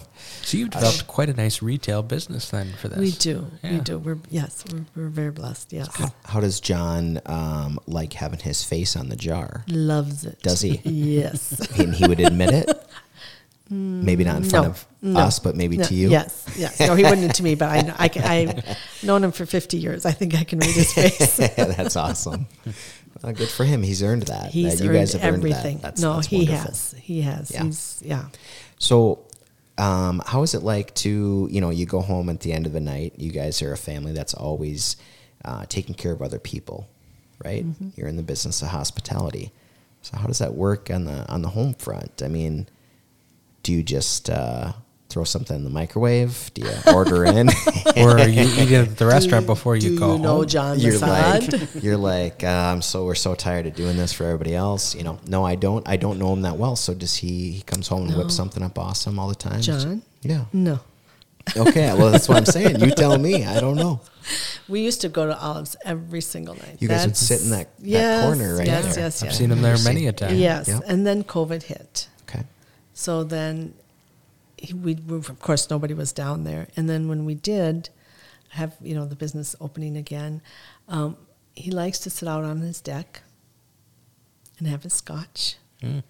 and have a cigar at the end of the evening. So he got used to that during the summer. John and I have a lot of things in common. There's at least two or three things there that I'm a big fan of. And he and he, he and he, you know, it's about time instead of sitting at the restaurant all the time. Now we're back into the habit of going back to the restaurant because it's winter. So you'll see. It used to be Moraine, Carla, and the whole family, and now with the grandchildren, Murray doesn't come as often because uh, little John has to go to bed early. Sure. And Carla's in the cities. Uh, she's got the two, so if she's down there, I'm with the kids up at home. But like tonight, he goes, "So you're going to come down?" I said, "No. Remember, I told you I wasn't going to be home until later." So he goes, "So I won't wait for you?" And I said, "No." But no, I'm the Lebanese wife. Um, I go home. Like right now, before I came, I made sure everything was ready on the table for him. Um, I do the cooking at home. Only if I'm working like at the Civic Center and I'm really tired and I'm not going to get home until eight o'clock, then he'll he'll make he'll cook dinner. But ninety percent of the time, I'm the one that makes dinner. Yes, Do you enjoy that? Do you enjoy cooking in general? It, just like habit. Yeah, Yeah. I cook a lot of Lebanese. Sure. So What's your favorite thing to cook? What's my favorite thing? Oh, I love um, kibbe, um, tabbouleh. Um, yeah, and just all of it. There's um, is it grape leaf? Grape, yeah, Yeah. grape leaves. Yes. And what is that? Um, there's a, a normal traditional Lebanese dish that often uses that. I had a Lebanese girlfriend when I was in high school, and she had some I relatives that. that. made. Well, yeah, we can talk about that offline.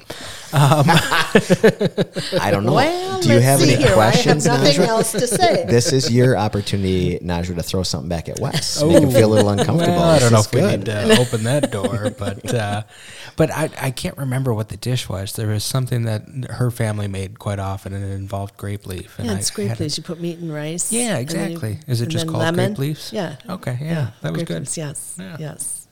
Yeah, Lebanese food is good.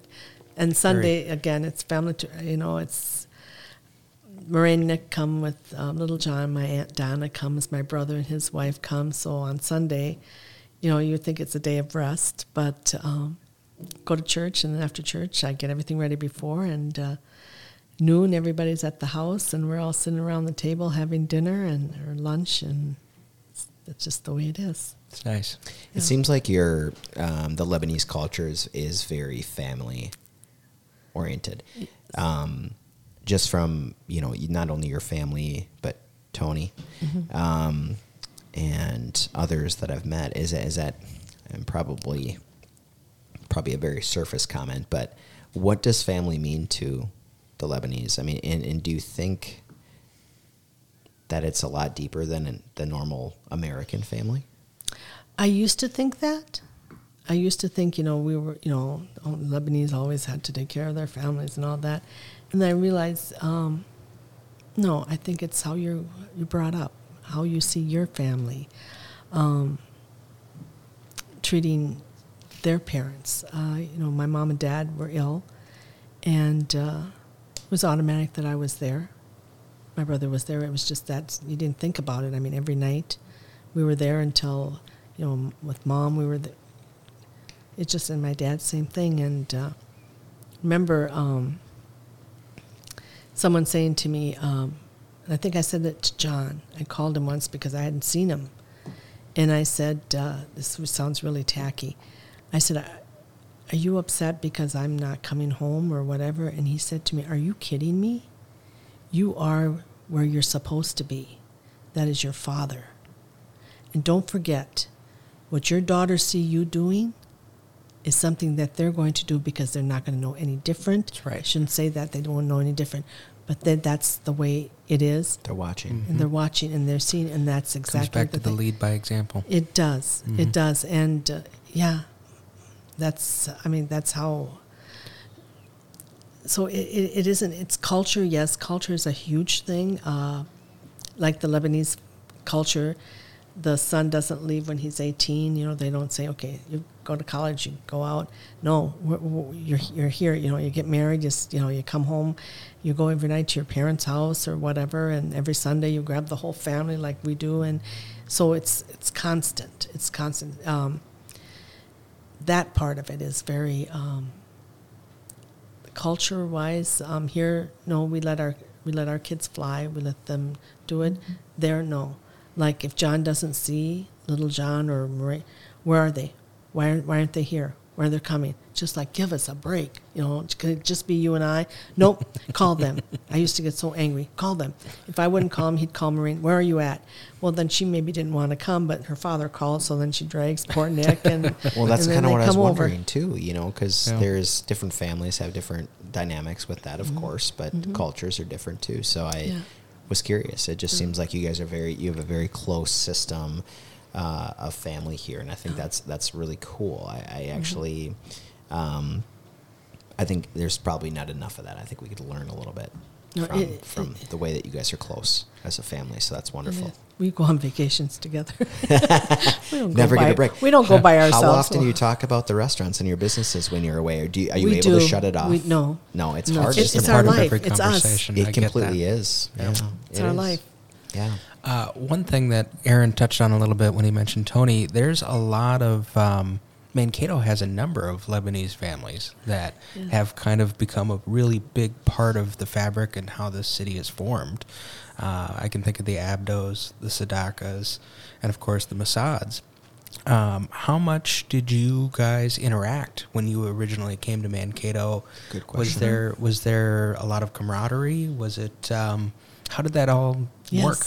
Yes, very much so. Because Yeah. again, my mother didn't speak very much. Uh, she didn't speak any English, but um, and the, the the people that were here, whether it was the um, the pharaohs, the sadakas, the jabras, the Yeah, ramis. Jabras, yeah. I mean, I, mean, I can Yep. name mochels. I, Mhm. th- there's uh, they were they were here like before the sadakas and so forth. You had the True. mochels, the jabras, the um, ramis, um, shalhoubs. Yeah. So they were all here, and there was. My mother could speak to them. They'd understand her because of their parents. They could understand, you know, the parents when they talked. So it was the Antones. We used to go Oh, visit yeah, the the Antones. Antones. All these names that I'm forgetting that now all of a sudden you're running through them and I'm going, wow, there's but- even more than I remembered. But just think of our, you know, the Lebanese culture, the Lebanese um, people, um, very proud Mhm. people um, and very successful. Yeah. Which one of the ones that I'm talking about have not been successful? Antones, remember the uh, Gamble Robinson? That was way before your time. The Jabras had the liquor stores. Mhm. Um, Pharaohs, the same thing. They had the liquor stores. Uh, Sadakas with the restaurant. Uh, Mochels. I mean, every one of us, every one of us. Um, have succeeded and have brought something to to this town of Mankato. Um, Herb Mokel Yeah. was the mayor. You know, it's it's Lebanese is is is embedded. Is how, that's is that how they say it into the fabric of Mankato. Absolutely. Very much It's so. um, you know we talk German and all that too, but don't forget the Lebanese also had a huge part in in this town and and what it's what it has become. Yeah. I love it. Yes. That's that's wonderful. That's Yes. very cool. And tho- yeah, those family names, Wes, absolutely. I I, uh, I don't know all of them personally, and uh, but I know I've heard of them or I've met some people lineage down. You know, Yeah. My parents bought Vicky Jabra's house, yeah, Okay, on see, Browns yeah, Court. So I recognize that name instantly too. Yes. Mm-hmm. It's just fun when you go through them and you start thinking, and then you bring up Herb Mokel, and Yes. you are now mayor as well. So Isn't we've it- had two Lebanese mayors. Yes. Um, not to maybe, maybe that's a good segue actually. Uh, what was really the calling that caused you to decide to run for mayor?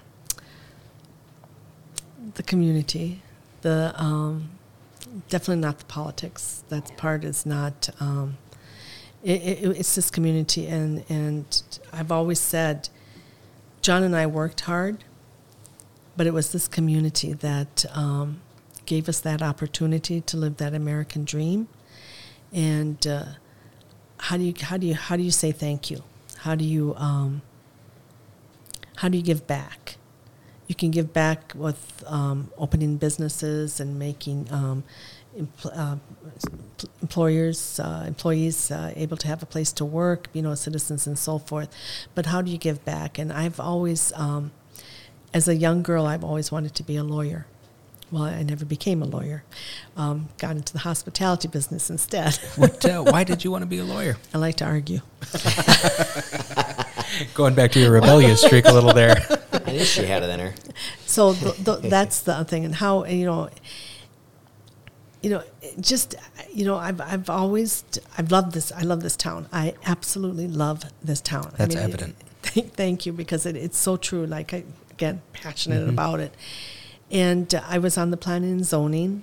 18 years, I keep saying they forgot about me because you're only supposed to serve nine. And it just continued and continued. And finally, it was just like, okay. Um, I, I enjoyed that part. Um, never took anything, you know, like uh, you, know, you become on the planning zone and you know where things are happening, and you can, I don't want to say invest, but you can, you know what's happening. I never thought about that way. And then um, I ran for city council twice. Twice I lost. You know, I didn't, I didn't make it, and I. Then I thought, okay, the second time I thought, okay, this isn't, that isn't my calling, so forget it. Did, and then. Um, Eric Anderson was not going to run again. And so I was at a, um, I'm on the Greater Mankato Board. I was on the executive committee and still am. We were in a meeting and they were talking about Eric Anderson leaving and so forth. And Chad Supernut, do you know Chad? Oh yeah. Looked at him and he goes, Why don't you run? I said, Are you nuts? I said, I'm not running. Did it twice, didn't work, ain't happening. And he goes, no, you should run. And then all the others go, well, yeah, why don't you? And I go, you're wacko. I said, no, no. So got done with our meeting and I left. It kept popping into my head and thinking to myself, you know what? And then I had asked Chad, I said, why are you telling me to run? Why? I mean, what? He goes, think about it. You're an immigrant. So you know what it's like to come to a country and what it's like not to be part of it and have to struggle through it. You're a woman. You know how hard it is to get into things and to be treated as a male part. You've got children. You've raised your children in this town. You know what it's like for a family to raise their children, the schools and so forth. You're a small business owner, you know the struggles. You know what it's like to start from scratch and go down and go up and go down and go up. You know all those. What better person to have a little bit of everything that people have gone through to understand because nobody understands if unless they've gone through it. Yeah. And that kept coming into my mind over and over and over. And I, you know, again, the church part, the faith, church, you know, just like, okay, you know, should I, should I not, what should, and I kept thinking to myself, ask myself the same question. Why do you want to run? Why? Just so you can be called a mayor? No. If you know people and people call me mayor, I'll look at them and I'll say, my name is Najwa. That was a good way to start the podcast. Good job, no, Wes. no, but no, that's, that's me. That's, Yeah. it's a title. That's the first time I've called you Mayor Massad. yeah, And I did that mostly for the audience. yeah, d- no, um, that titles are nothing to me. Um, that doesn't. It's it's the heart of what goes into it. And so I said to John, I said, I'm thinking about running for mayor. He said, No. Oh, oh, no. If you want Najwa to do something, tell John to tell her no. That's usually the trend here. usually, he- yes, isn't that the truth? Um, so I thought, okay.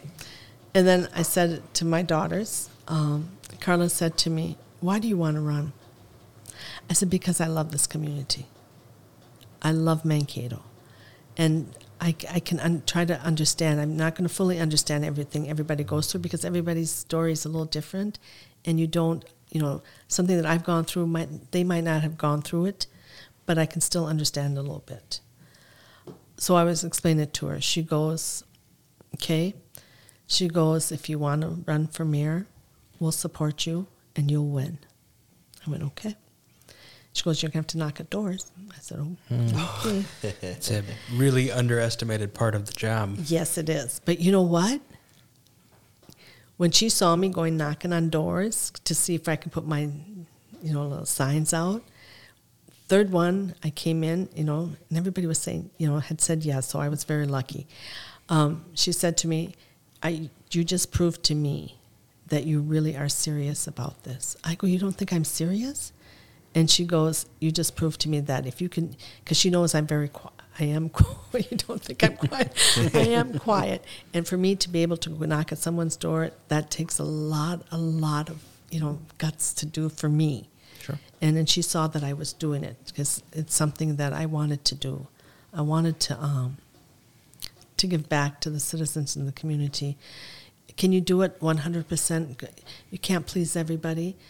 But all I can say is, you know, when we went through a lot of the things during COVID and stuff, you just pray that you're doing the right thing. And you have to do it what you believe in your heart is right. And as long as I can put my head on the pillow and go to sleep at night, then I know that I've done what I can do. You know, uh, that's that's the most important thing. I, and you have to have empathy.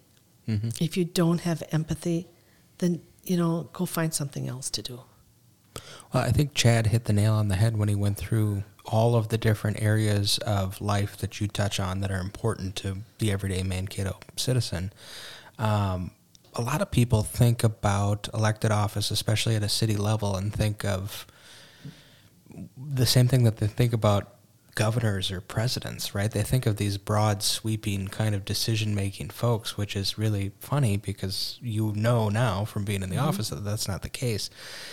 Um, a lot of it ends up being budgets and mm-hmm. Mm-hmm. you know streets and lights and utilities and how do we keep clean water and that's a lot of the focus that's what would you say 90% of your time is spent on basic services that the city offers right and that's and that's it we're um, mankato um, we have a city manager you know a lot of places city administrator where the mayor mm-hmm. would be the one that fires and hires and so forth and here we have a city um, manager, and that city manager manages the city. Yes, that city manager um, comes back and we make the decisions with them, but they're the ones that tell us, you know, right. They're the they're the um, the ones that know everything. Mm-hmm. They're the mm-hmm. experts. We're not. You know, we, we can listen and we you know we listen to this and we listen to that, and that's why citizens, you know, very important. When I was on the planning and zoning, that's what taught me if we had something and nobody came to disagree with it to us, that means it was okay. You know, staff recommended it, staff, then let's, you know, pass it because no one else is here to tell us any different. So that taught me that people do have to step up and say something. They might not get what they want, but their voice is heard. Mm-hmm. And that's that's the important part. That's the beauty of our country. That the voices are heard. You know, the first the very first council meeting I had was probably the worst council meeting I'll ever have. I had no clue. Come on. You mean procedurally and well, procedurally, yes, yeah. yes, yes. We had there was a situation and uh, people were you know talking. We had a lot of citizens there, and uh, I told them they couldn't talk anymore. We had you know there was enough I can't. I'm not supposed to say that. And then I said we table it. Well, you know, the council member looked at me and they go, "You can't table it." And I'm going, "Then somebody."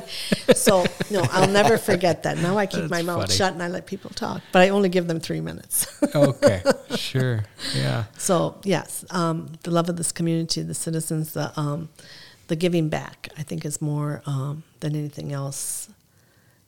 To be mayor, you know, have, have I done stuff that later on I thought, well, maybe I shouldn't have, or maybe I should have thought about it. Not really, because I don't make the decision myself. We have a wonderful council. We all are together. And the beauty of it is we don't always agree, which is good because you mm-hmm. don't want a council that always agrees on things. Right. You know, we'll talk back and forth. Some people vote yes, some people vote no. But at the end, each one votes what they believe in. And that's what, at the end, it's the citizens that we serve. It's this community. To me, I, I don't care about budgets. You know, I, I know my budgets at work and so forth, and I rely on my staff to give me the information for me to look at it and say yes or no. My job as mayor is to be the cheerleader of Mankato, to let them know how great Mankato is, and to thank the people that are opening new businesses or coming into this community. What, what a wonderful community it is. It's the cheerleading. Other people can do their job. To me, when we went to legislative um, session on for um, At the the chamber, capitol. Yeah. yes, and it was it was the legislators, the, um, the senators, and so forth. We need that bonding bill to do the wastewater treatment. Yeah, that's it isn't huge. for me. It isn't just for. It's for. It's not just for Mankato. It's a region. Southern. Minnesota. What the heck? It's not on the bonding. Are you crazy? You know that's that that's a bunch of BS. So my job, partly that night, was to talk with Senator Frentz, to talk with Representative um, Fredericks, to talk to Senator Rosen from um, Fairmont, to get them, you know, to understand, and they all understood. We just need to get it because that's what Mankato needs. That's what we need. That we have the best water in in all of Minnesota, and it's because of the hard work that was a previous administration working on it. We used to make fun of, you know, oh yeah, they're just working on water. You know, we can be doing other things. But until you know how important it is, Huge. It's huge. Yep. But again, I didn't know it. I was naive until I came and sat on the seat that I'm sitting at now. That I understand, you know, our wastewater recoveries. It's, it's. I mean, we've got the river. We've got. Yeah. Yeah. Wake up. Get it done. super super important um, when you ran for office did you have any specific items that you were passionate about championing with your, your fellow city council members and trying to accomplish some certain goals uh, and how have those gone so far My one biggest one of my biggest goals was, of course, small businesses and understanding the, the struggles that they go through, um, uh, because we don't all we don't have that money, you know, little nest egg put away that we can um, work. People that open small businesses, what is um, J Long's or whether it's the Massads or any other um, Pearsons or any other families that come together to, to, to, to make a better life for themselves and their community.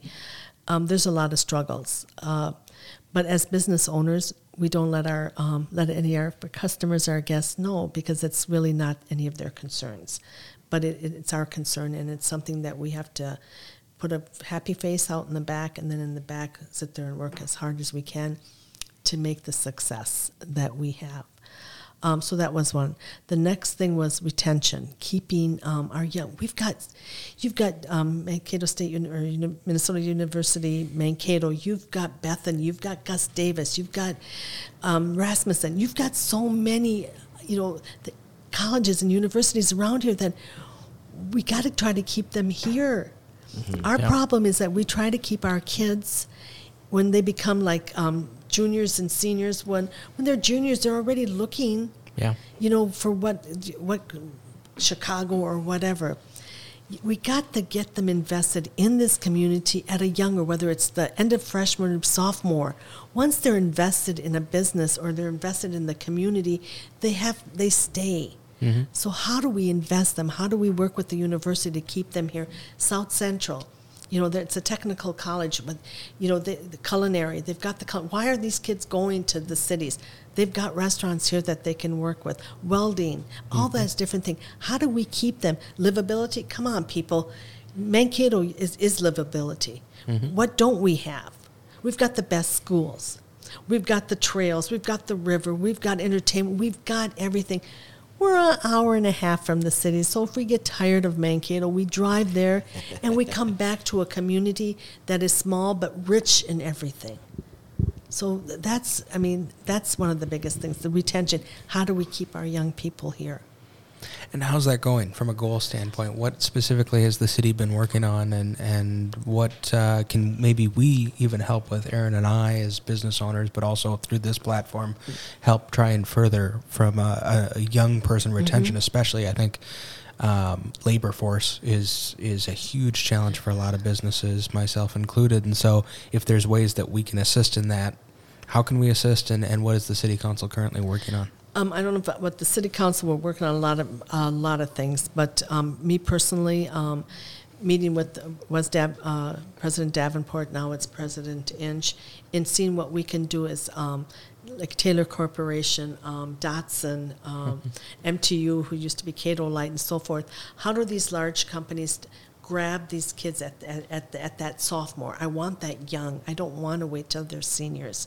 How do we work with that? So that's something that we're working together on to see what we can do to keep, um, do like internships. You know, like in uh, European countries, um, I'm going to that name the apprentice Oh, sure, apprenticeships. Yeah. apprenticeship. Why don't we do this apprenticeships? Why don't we do that for the young? You know, a, a young high school kid that's thinking about culinary, have them start. My daughter Carla wanted to become a doctor. Mm-hmm. Murray wanted to become a teacher. Well, Carla ended up in accounting at St. Thomas. Murray graduated from MSU with um, construction management and interior designing. It wasn't something that they wanted.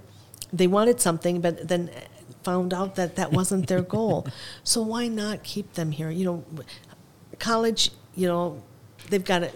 That at that time, maybe they want to go out and, and not stay in Mankato, although we have the best schools. Um, but the ones that are from out of town, keep them, invest them in this town. How Right. do we do it? How do they get them to um, Weston for you to come? Jay Longs, how, how do you bring them in to, to get them invested in that? You know, culinary, if they're at South Central, grab them when they're freshmen. You know, their first year, have them come for a couple hours. You know, then all of a sudden they get used to the um, the system that John Massad has. Um, you know, Jane Long, how do you buy the products and so forth, and keep them. That's that's the apprenticeship is very very important.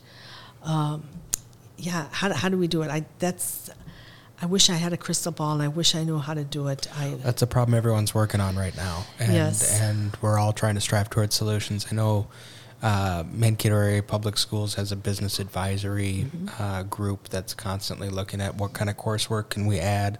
Uh, I, along with a few other folks, serve on that, especially Colleen Van Blarkum. Um, yes. looking at it from a hospitality Yes. side too. Okay, so what can we teach? You know, and as simple as it is, counting change and basic customer service skills and some of those types of things at the high school level that then translates into Yeah. some of those job fields. But what's the hook that gets them to stay? The skill isn't necessarily what's going to get them to stay. So yeah, it's it's a definite challenge and. Um, one that I think we're all eagerly looking for a solution to. Yes, the crystal ball, right? Exactly. Yeah. I think uh, no, I think you guys are absolutely right on that. I, I, I think you're right with the whole job situation and apprenticeship and being involved in the community. I also think that uh, there needs, you know, Mankato has done a good job. But obviously, we're always looking to to be better and to strive to be better.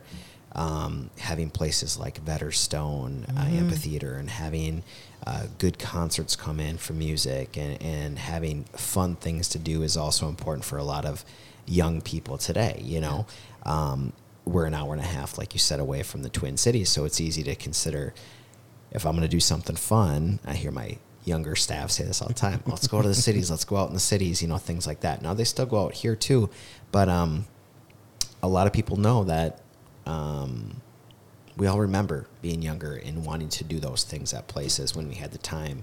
So I, I think it's it's having opportunities, of course, for employment and being paid a, a decent wage, but it's also what's fun, what's going to keep me engaged, what's going to help me find my significant other locally. Is there enough things to do? It's a nice way of putting it. Well, I mean, That's heh, good. eventually you get to that age, right? You're looking for that, and whether you elope and leave Yes, and or then come yeah, back. yeah, and then come back. I don't know. Um, so I think that's important too, and I, I see really creative minds and, and fun things going on with Mankato. We talked before the podcast started about Hockey Day Minnesota and how much brain power and efforts and volunteers and everything that got put into that. And again, kudos to the whole the whole group that were a part of that. Um, but it's it's things like that. It's the Eric Joneses bringing in fantastic bands. It's the crew Mhm. Yeah. um, doing doing big things. So I think that's wonderful. Um, I gotta ask you, and I don't know if I'm jumping ahead here, but I got a few questions for you, Oh. Okay.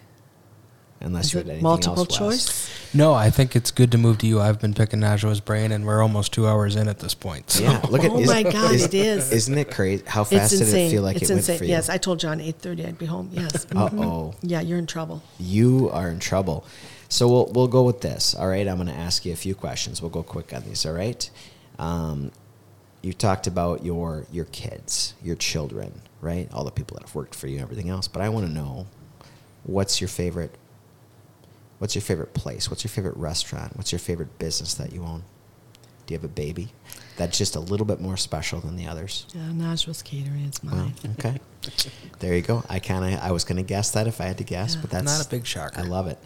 Um, if you could only have one meal for the rest of your life, Mm. all right, one meal, You don't have to say the cheese chilito or anything else from Zan's. That's okay. It's you get a but pass. you can.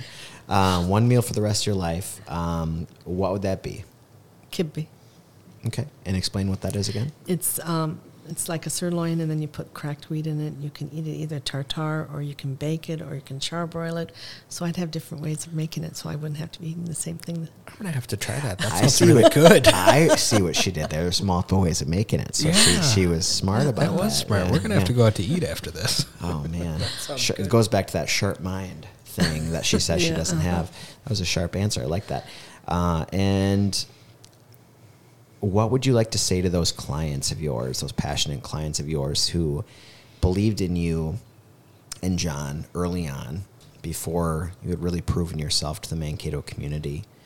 Um, but have supported you over the years. Many maybe have passed on now, but the people that have helped build up your your family's businesses, what would you like to say to them in a message? Just want to say thank you, and I hope we made you proud. Amen. I think you have, Najwa Thank you. Massad. I won't call you mayor because I know you don't Don't. want that, No. but we do appreciate you serving this community. I think you. you're a bright spot, um, and we hope that uh, we will be able to continue to enjoy all your wonderful contributions in restaurant forum and others for many, many years to come. Yes, thank you so much for all that you do for Mankato. It's a pleasure to serve on GMG's board as the counter hospitality voice with you and, and kind of fight those good fights. And uh, looking forward to a part two because there's probably a bunch of questions I left on the table and I think Aaron too. And so hopefully we'll have you back on the podcast at some point. Thank you. It was my honor. Thank you to both of you very much. Thank Appreciate you. it. Thank you.